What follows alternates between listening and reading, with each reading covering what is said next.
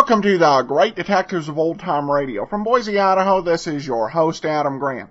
If you have a comment, email it to me, box13 at greatdetectives.net. You can follow the show over on Twitter at Radio Detectives. And always feel free, give us a call, 208-991-4783. Before we do get started, I, I want to remind you about Audible.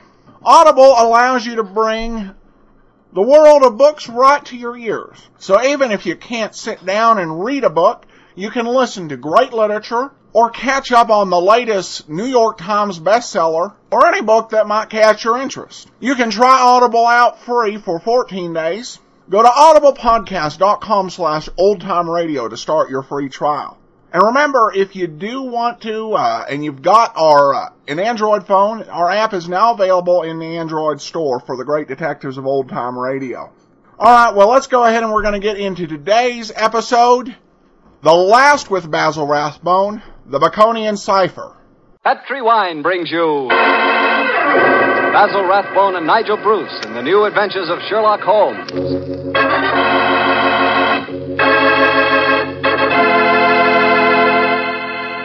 The Petri family, the family that took time to bring you good wine, invite you to listen to Dr. Watson tell us another exciting adventure he shared with his old friend, that master detective, Sherlock Holmes.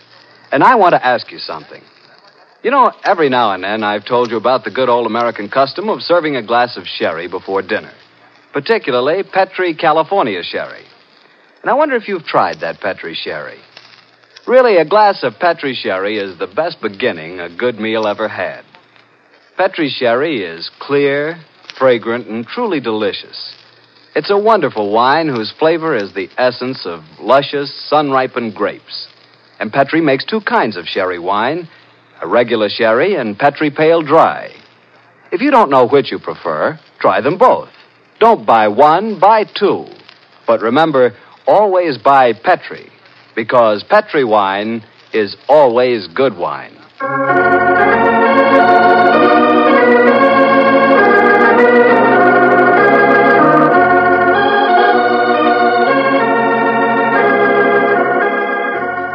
Well, I'm sure Dr. Watson's ready for us. Let's go in and join him, shall we? Come in, come in, come in, come in.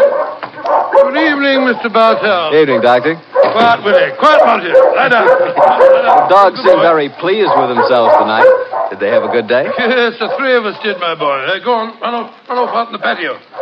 I took a seven iron and some old golf balls on the beach this afternoon. I improved my game, I think, and the dogs had a great time chasing the golf balls. On the way home, the little rascals had a furious battle with an elderly pelican, so their day was complete. I'll have to join you on one of your afternoon strolls, Doctor. You and the dog seem to have so much fun. Oh, I'll be glad of your company, Mr. Bartell. Well, draw up your usual chair, and I'll get on with tonight's Sherlock Holmes adventure. From the hint you gave us last week, I guess a Frenchman played a prominent part in the story. Yes, indeed he did, Mr. Bartell. His name was Francois Le Villard, and he was a detective of some note in his own country. The time my story begins, it was in 1889, to be exact. Le Villard had come over to London to discuss with Holmes the difficulties of translating some of his monographs into the French language. At this particular time, I was in the early days of my marriage, Mr. Bartell, and this fact, combined with a busy practice, meant that I saw very little of my old friend. He must have missed you, Doctor. Oh, well, he did. Well, of course, he'd never admit the fact, but, uh, but uh, to get on with my story. One cloudless June afternoon, I found myself in the neighborhood of Baker Street, and I couldn't resist paying a visit to Holmes. Mrs. Hudson was out, but uh, having retained my old latchkey, I let myself in and mounted the familiar stairs. It gave me a strange feeling as I raised my hand to knock on what once had been my own living room door. Come in, come in.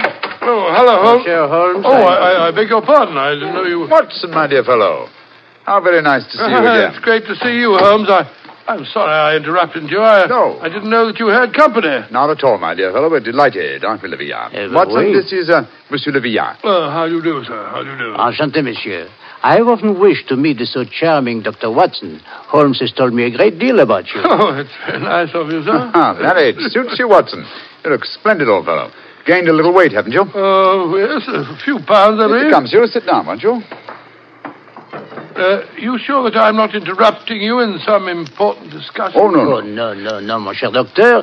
We were having a good natured argument on the relative abilities of the French criminal compared to the English. Oh, interesting. You must lend me your support, idea. Watson. Monsieur Levilla is convinced that the English criminal is a very dull dog indeed. Well, we've met some far from dull ones in our time, I, I assure you, Monsieur Levere. Ah, the exceptions rather than the rule, I fear, mon cher docteur. Ah, you're stubborn, aren't you, Levilla? Believe me, my dear friend, that I will yield to no one in my admiration of your knowledge and skill. That is why I wish I could persuade you to practice in Paris. Ah, there you would find opponents really worthy of your steel. What can happen to interest you in this land of grey fogs, uh, boiled potatoes, and uh, pots of tea? Gracious me, for myself, sir, you're, you're not very flattering. Oh, don't be so insular, Watson. Oh, I meant no offense, my friend. Well, you say that the English criminal is dull. Well, perhaps if you were to read a published story of mine called A, a Study in Scarlet, you'd think differently. It tells of a very exciting adventure that Holmes and I had. I have read it, my friend. Oh, you have? An extremely gripping story, but yes? surely you will admit that the crime was essentially of American origin. He's right, Watson. He's perfectly right, dear me. What can I do to vindicate the dishonor of the London criminal? Let me see. Oh, yes, yes, of course. A copy of today's Times. That's fine. I shall introduce you to a section known as the agony column. Uh, where is it now? Oh, yes, here we are. This should convince you of the color and variety of English life. The agony column? Mhm. It sounds most painful. Uh, what is it, pray? A personal column is liable to contain anything from a lover's frantic appeal to his lady love to a ransom note. In my profession, I've frequently found it an invaluable medium for contacting the underworld. Uh huh. Yes, now, here we are. Here's something. Uh, dear me. Oh, dear, no. Today's column seems rather uninspired, I'm afraid. Uh, may I examine it? Of course, here you are. Merci.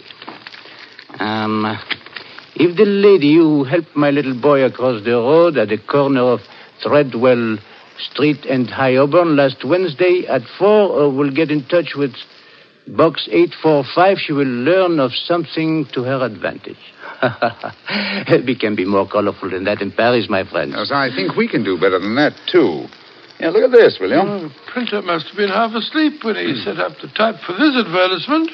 Will any gentleman interested in discussing cryptography and cipher writing please communicate with Box XQL 696 The Time? Oh, I I fail to find this message any more stirring than the preceding one. You notice the execrable printing, don't you? Indeed, I do. It is all mixed up. The first word, will, uh, starts with a capital W and a capital I. Uh, the second word, any, starts with a small a, and then has a capital N and Y.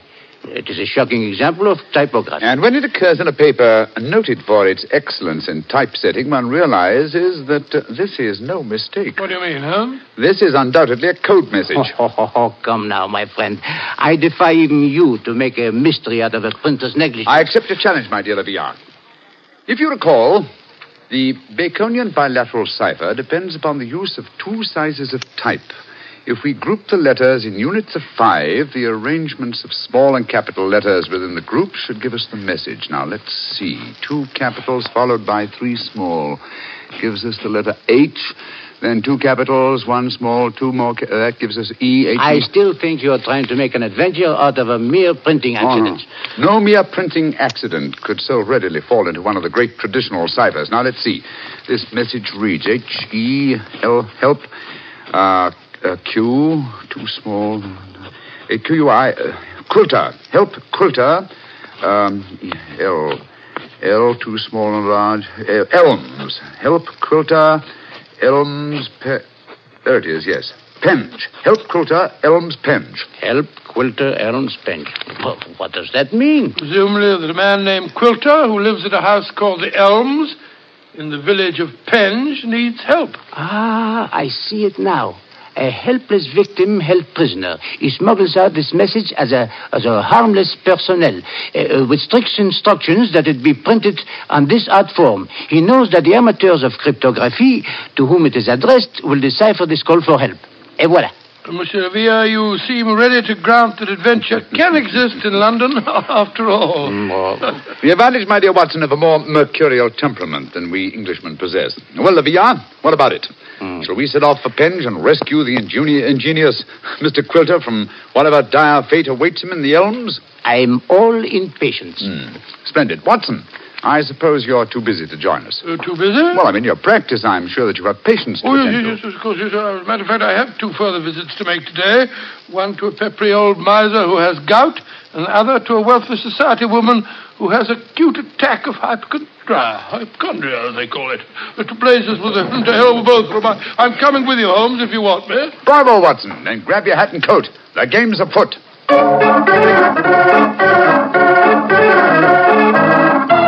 Here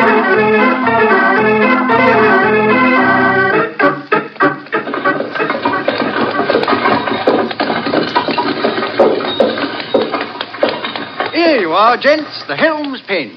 Nice afternoon for a drive, wasn't it? Afraid it'll cost you 15 bob, though. There's a sovereign for you. You can keep the change. Blimey, thank you, Governor. Top of the evening to you, gents.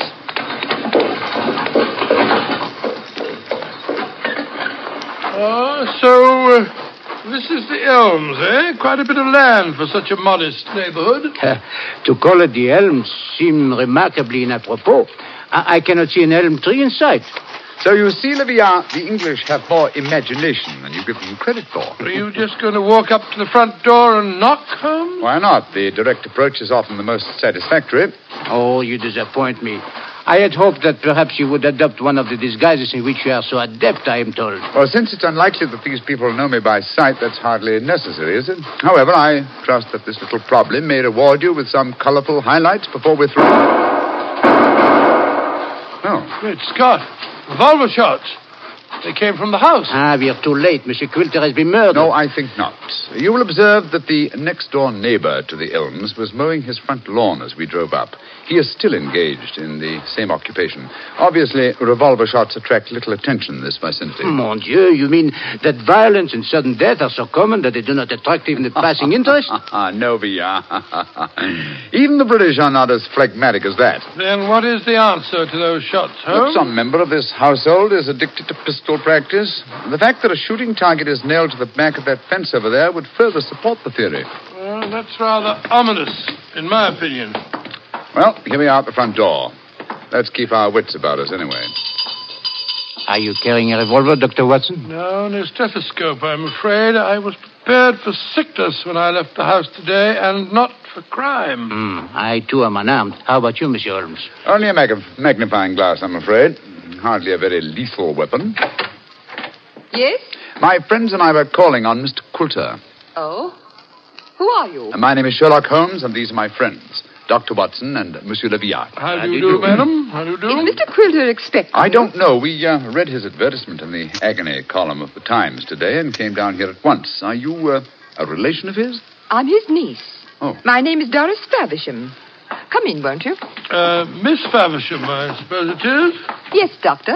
It's Miss Faversham. Uh, we, uh, we had three revolver shots as we were walking up the driveway. They, they gave us quite a start. Yes, mademoiselle. We were afraid that we might have arrived at the time of tragedy. Yes, indeed. Tragedy.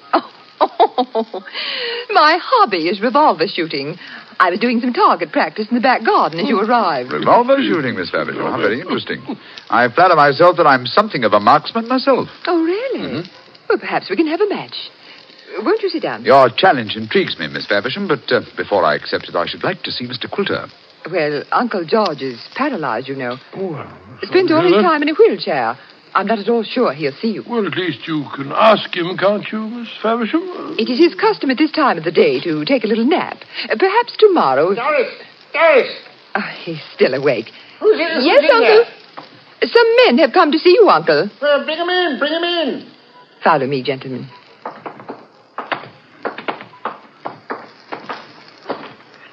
Uncle, this is Mr. Sherlock Holmes, Dr. Watson, and Monsieur. Uh, Monsieur. Le Villard. and Monsieur Livia. How do you Uh, how do, do you sir? do, sir? How do you do? Sherlock Holmes, eh? It took you long enough to decipher my message and get here, didn't it? Your brother's a much faster worker, isn't he? Oh, what makes you say that, Mr. Quilter? Received this telegram from him at 11 o'clock this morning. Read it for yourself. Oh, well, what's it say, Holmes? Suggest you consult my brother Sherlock, and it's it's signed Mycroft Holmes. Yes, Mr. Quilter, my, my brother is a much faster worker. Or shall we say that he suffers from the unfortunate habit of early rising? He undoubtedly read the agony column three hours before I did today. Don't know about that, but I've been expecting you all day. I imagine you know why I inserted that advertisement. Well, I had the impression that uh, you were under some form of restraint, that uh, you were in need of a rescue party, as it were. Rubbish. My advertisement was a piece of subtle bait. The only person that could decipher the message would obviously be someone who knew the Baconian cipher. Very logical deduction, Mr. Quilter. You see, I'm convinced, as any sensible man should be, that the so-called Shakespearean plays were written by Sir Francis Bacon. Oh, I see. But I felt that it needed a clever man to prove the fact. Mm-hmm. I was sure that anyone who was able to decipher my message was the man I needed. And what will you take, Mr. Holmes, to do the job? I'm a rich man. Name your fee. You mean to say that you inveigled Mr. Holmes down here just to do some research on the origin of Shakespeare's work? Oh, you needn't look so shocked, Dr. Watson. My uncle has offered to pay him a handsome fee. Well, what do you say, Mr. Sherlock Holmes? It's an interesting subject for research. I'll concede that Ignatius Donnelly and others have proved almost beyond doubt that William Shakespeare of Stratford-on-Avon did not write the plays, but I greatly doubt that Lord Bacon did. I may devote my leisure and later years to some investigation on the subject, but in the meanwhile, Mr. Quilter, I'm afraid I'm much too busy to undertake such an assignment. Oh, please yourself. Show the gentleman out, Doris. Goodbye, sir. Uh, good day, sir.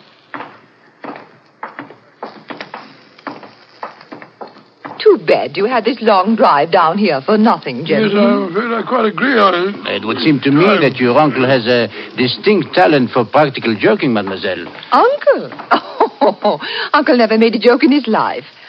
Uh, Mr. Holmes, now that you're here, perhaps you'd like to indulge in a little shooting match. Thank you, Miss Faversham, but um, as I told your uncle, I'm a busy man. Good evening to you. Goodbye, gentlemen. Goodbye. Holmes, old fellow, you're, you're losing your touch. You'd never made a blunder like this if I'd still been with you. it is comforting for an aspiring detective like myself to know that the great Sherlock Holmes is fallible. Then am I to assume that I must continue the case alone? What do you mean continue the case? There isn't, uh, there isn't one. Quilter's in no danger. He's in desperate danger. What? I'm only afraid I may be too late to save him. But we have just spoken to the man. Oh, no. Did neither of you notice the traces of fresh loam on the boots of that supposedly paralyzed man? Gentlemen, I fear the agony column has led us to murder.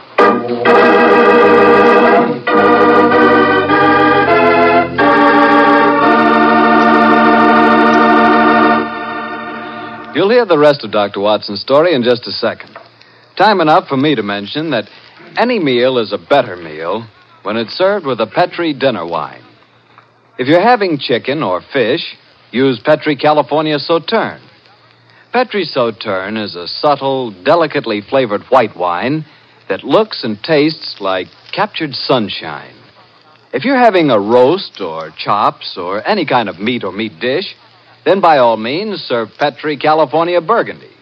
Petri Burgundy is a hearty, full flavored red wine. One of the most delicious red wines you ever poured from a bottle. Why not get a bottle of each? Petri Burgundy and Petri Sauterne. Then, no matter what you have for dinner, you'll surely have the right wine, a Petri wine. Well, Doctor, why did you have to break off your story there? Well, I had to break it off somewhere, Mr. Bartell, and that seemed to be the most exciting spot. it certainly was. I was convinced that the great Sherlock Holmes had been fooled for once. What happened next? Well, my boy, needless to remark, we did not get into a cab and go back to London, but let me pick up the story at the same place that I broke it off. As Holmes said, Gentlemen, I fear the agony column has led us to murder. murder? There was fresh earth on the soles of his boots, you say? Distinct traces, proving that the man in the wheelchair was not paralyzed. And that man, whoever he is, was impersonating Quilter to put us off the track. And the real Quilter may have been killed, eh? I'm afraid so. Let's stop here for a moment, shall we, while we make our plans. This hedge will hide us from the house in case they're watching from the windows. Now, This isn't a hard picture to reconstruct. There undoubtedly is or was a paralyzed Baconian scholar named Quilter. He managed to smuggle out that ingenious plea for help, but Mycroft's unfortunate telegram gave the game away. Mm-hmm. I see it now. The people in there, holding him prisoner, forced him to reveal what he has done, eh? What they may have done to him, heaven alone knows. One of the criminals, guessing from the telegram that I might appear on the case, posed as the crippled Quilter. What's our next move, Holmes? Remember that singularly unattractive young lady skilled with a revolver? We must search the grounds as unobtrusively as we can. Search the grounds? For what? Ah, I can answer that question, Monsieur Doctor. We search for signs of the freshly turned earth of a grave.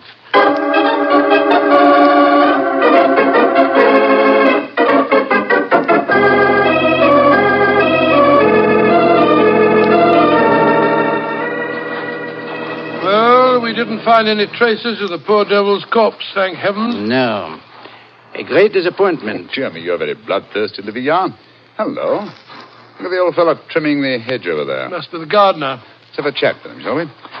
May be able to give us some information. Good evening to you. Evening to you, gentlemen. Really? You work for Mr. Quilter? That I do, sir. That I do. Ah, very fine work, too. I've seldom seen a better kept garden. I thank you, sir. I do pride myself in my work. I wonder if you can help me. Be glad to if I can, Uh, sir. did you see a telegraph boy deliver a message here this morning? That I did, sir. The boy came here about ten o'clock this morning. I was a clipping the front edge at the time. And uh, you've been working here ever since? Yes, sir. Brought my lunch with me today and ate it in the garden. Has anyone entered or left the house since that telegram was delivered? No, sir. No one except yourself. I see, I see. I suppose you occasionally run errands for Mr. Quilter? Not much these days, sir. The poor old gentleman keeps his chair in the house pretty much all the time, sir. I did run a message for him yesterday, though. Oh, you did? Hmm? Where to? Well, sir, I was pruning the rose bushes under his study windows when the window opens and his hand comes out with a message. He told me to take it to the village office of the Times and to tell him to print it just the way it was. He looked kind of worried when he gave me the message, and he he whispered to me, just as if he was afraid in his own house. I'm much obliged to you. Here's five shillings for your trouble. Oh, thank you, sir. Much obliged to you, I'm sure. Good evening. Good evening to you, gentlemen. Oh, so that's how the message was smuggled out. Mm, and no one has come to the house or left it since that telegram was delivered. Therefore, Quilter or his body must still be inside that house. We are going to search the house? Yes, we are. But we're we're not armed, and they certainly are. They probably won't even let us in. Yes, they will. We have a an infallible key to entry, a woman's vanity. Come on.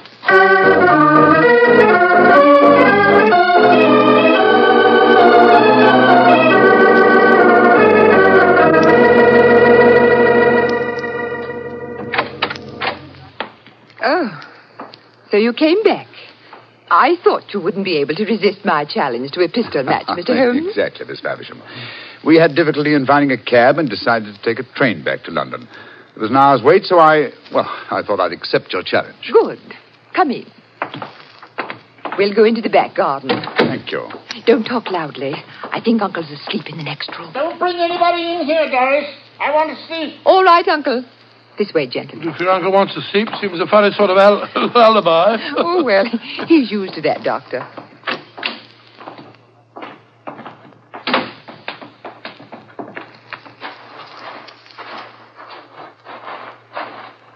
Here we are. This is the 50 yard range, Mr. Holmes. Three shots. Best aggregate score wins. How much do you want to bet? Ah, you name the stake. name the stakes, Miss Faversham. A sovereign? Certainly. You uh, take the first three shots? Very well. I must just check that it's loaded.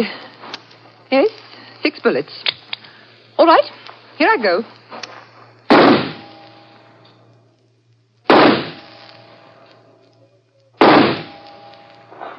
Bravo, Miss Faversham. Splendid. Bullseye and two winners. I can do better. Your turn, Mr. Holmes. Doris, who are these men? Friends of mine. I'll introduce you in a minute, Geoffrey. We're in the middle of a match at the moment. Your turn, Mr. Holmes. The revolver, please. Here you are. Thank you. You, uh, you're sure you know how to handle a revolver? Oh, quite sure, thanks. Then why are you pointing it at me? Because I want you to raise your hands above your head. You too, whatever your name is. Doris, who are these men? Put up your hands. I shan't hesitate to shoot, I assure you. Come on. That's it. What in heaven's name do you think you're up to? Finding out what became of the real Mr. Quilter. Search the man, Watson. Right, you are, Holmes. VR, uh, go into the house, will you, and search it. Uh, yes, but of course. Hello, this man had a revolver on his hip. Keep him covered with it. Here, stand still, you. Now, sir, who are you? From your resemblance to the man in the wheelchair that we saw earlier, I should say that you're a member of the same family. We're both relatives of Mr. Quilter. That's right. My name's Davies. I'm from the Australian branch of the family. Relatives, yes. And doubtless you stood to inherit his estate in the event of Quilter's death. You moved in on this defenseless old man, terrorized him, lived off him, and finally found it necessary to destroy him. You're talking absolute You're rubbish. telling the truth and you know it. I can tell by your expressions. Move back into the house, both of you. Come on. And keep your hands raised. All right, that's it. Come on. Lead the way into the study. The man posing as Mr. Coulter is still there. We heard him call out as we came in. Yes, we might as well confront the three of them together. Yes, he's still seated in the chair. He seems to be asleep. Via! Did you find anything? Not a trace of the missing men, Monsieur Holmes. Davis, what did you do with Mr. Coulter? I didn't do anything with him. Of course not. He's sitting there in that chair. Well, it's no good lying to us. We know that that man's an impostor. This is a fantastic situation. Nobody has left this house since the telegram arrived, and nobody has come to it, and yet Mr. Coulter has vanished. Good Lord, how can he sleep through all this talk? You'd think he'd been drugged.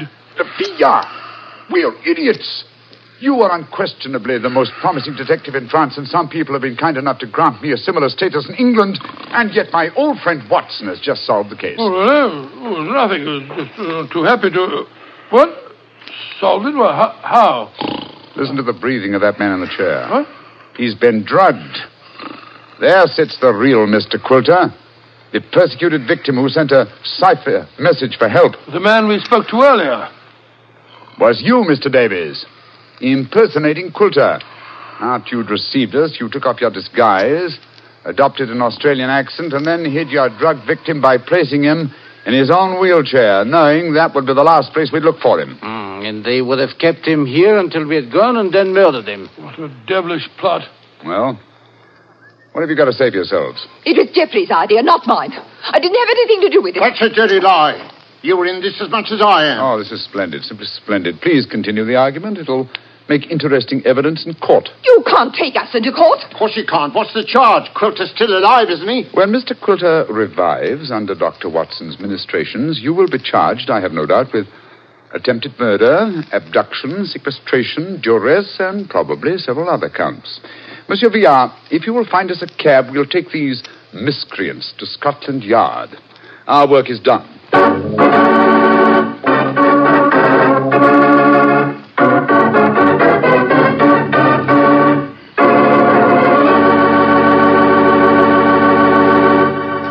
Well, Doctor, that was a fine story. I re- What are you fidgeting for? Fidgeting me? Well, I'm expecting a guest. I thought I heard him just now, uh, now the, the, the front door. A guest?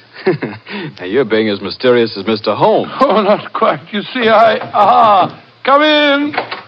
Dr. Watson, how are you, you old rascal? Gregory, my boy, it's, it's great to see you again. Mr. Bartell, meet my friend, Mr. Gregory Hood. Not the Gregory Hood. Mr. Bartell, I like the way you say that. yes, Mr. Bartell, this is the Gregory Hood. Mr. Bartell, if you listen to Dr. Watson, he'll lead you to believe I'm much more important than I am.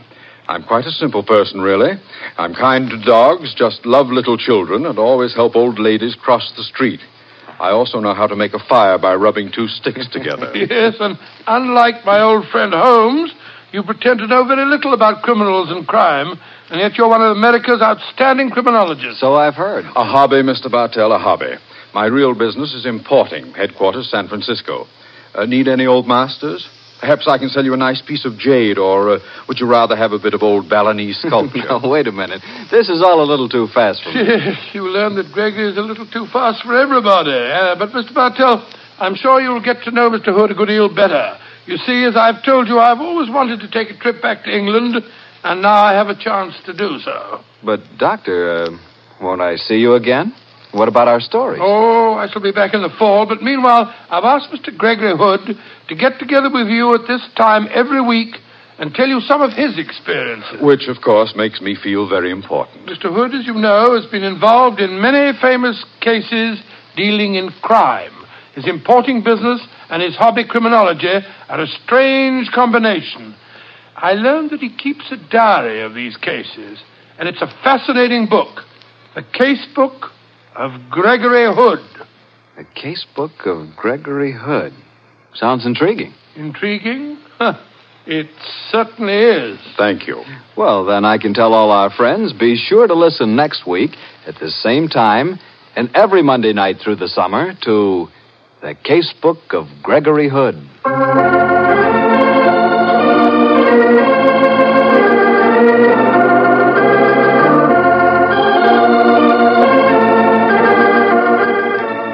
Tonight's Sherlock Holmes adventure was written by Dennis Green and Anthony Boucher and was suggested by an incident in Sir Arthur Conan Doyle's story, The Sign of Four. Music is by Dean Fossler.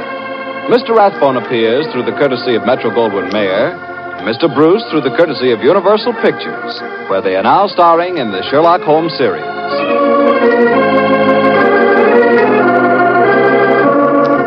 The Petri Wine Company of San Francisco, California, invites you to tune in again next week, same time, same station. Sherlock Holmes comes to you from our Hollywood studios.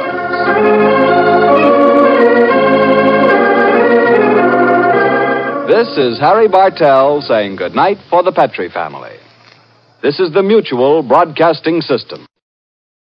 Welcome back. A pretty nice uh, turn of events, and I think a fitting uh, last bow for uh, Basil Rathbone here. This is very well written and had some nice twist. I particularly liked where Holmes used the target shooting as a pretense to get the drop on the uh, criminals. I've never quite seen uh, anything like it, but it sure makes a lot of sense.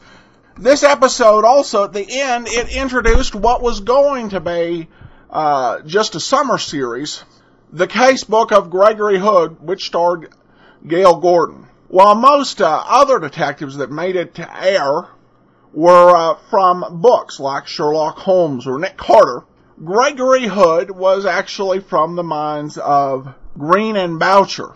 It's a pretty good series, and Harry Bartell uh, comes in and uh, hawks wine just like he does on uh, uh, Sherlock Holmes. But of course, there was not going to be a return to of Sherlock Holmes, at least not on the Mutual Network, and and not without star Basil Rathbone.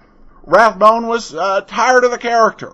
After 14 movies, 217 radio shows, he was ready to move on. Rathbone would return to the stage and in 1948 would win a Tony Award for his role in The Heiress. But Hollywood's success outside of uh, Sherlock Holmes would be elusive. And in fact, he wasn't entirely done uh, playing Sherlock Holmes when this radio show went off the air and when Dressed to Kill was released. He would play Sherlock Holmes on television in an episode of Suspense, The Adventure of the Black Baronet, which is sadly lost, and he would work on doing a stage show of Sherlock Holmes, a reuniting with uh, Nigel Bruce, who unfortunately died as uh, he was rehearsing. I think part of the reason it was so hard for him to, uh, Rathbone to redefine himself uh, is partially uh, his age. Uh, when he left Sherlock Holmes, he was 54 years old, and this had probably been his one role outside of the swashbuckling villains he'd played earlier in his career. And with Rathbone, I think the thing that bothered him about the Holmes role is it was all he was remembered for. But then again, at least he was remembered. While he was Hollywood's greatest swordsman, a war hero, a Tony Award winner, accomplished in so many different uh, types of roles. No one would know any of that if we didn't first know that he played Sherlock Holmes. All right, well that'll do it for today. We'll be back next week uh, with a brand new Sherlock Holmes. And tomorrow with yours truly, Johnny Dollar. Send your comments to box13 at greatdetectives.net. Follow us over on Twitter at Radio Detectives. From Boise, Idaho, this is your host, Adam Graham, signing off.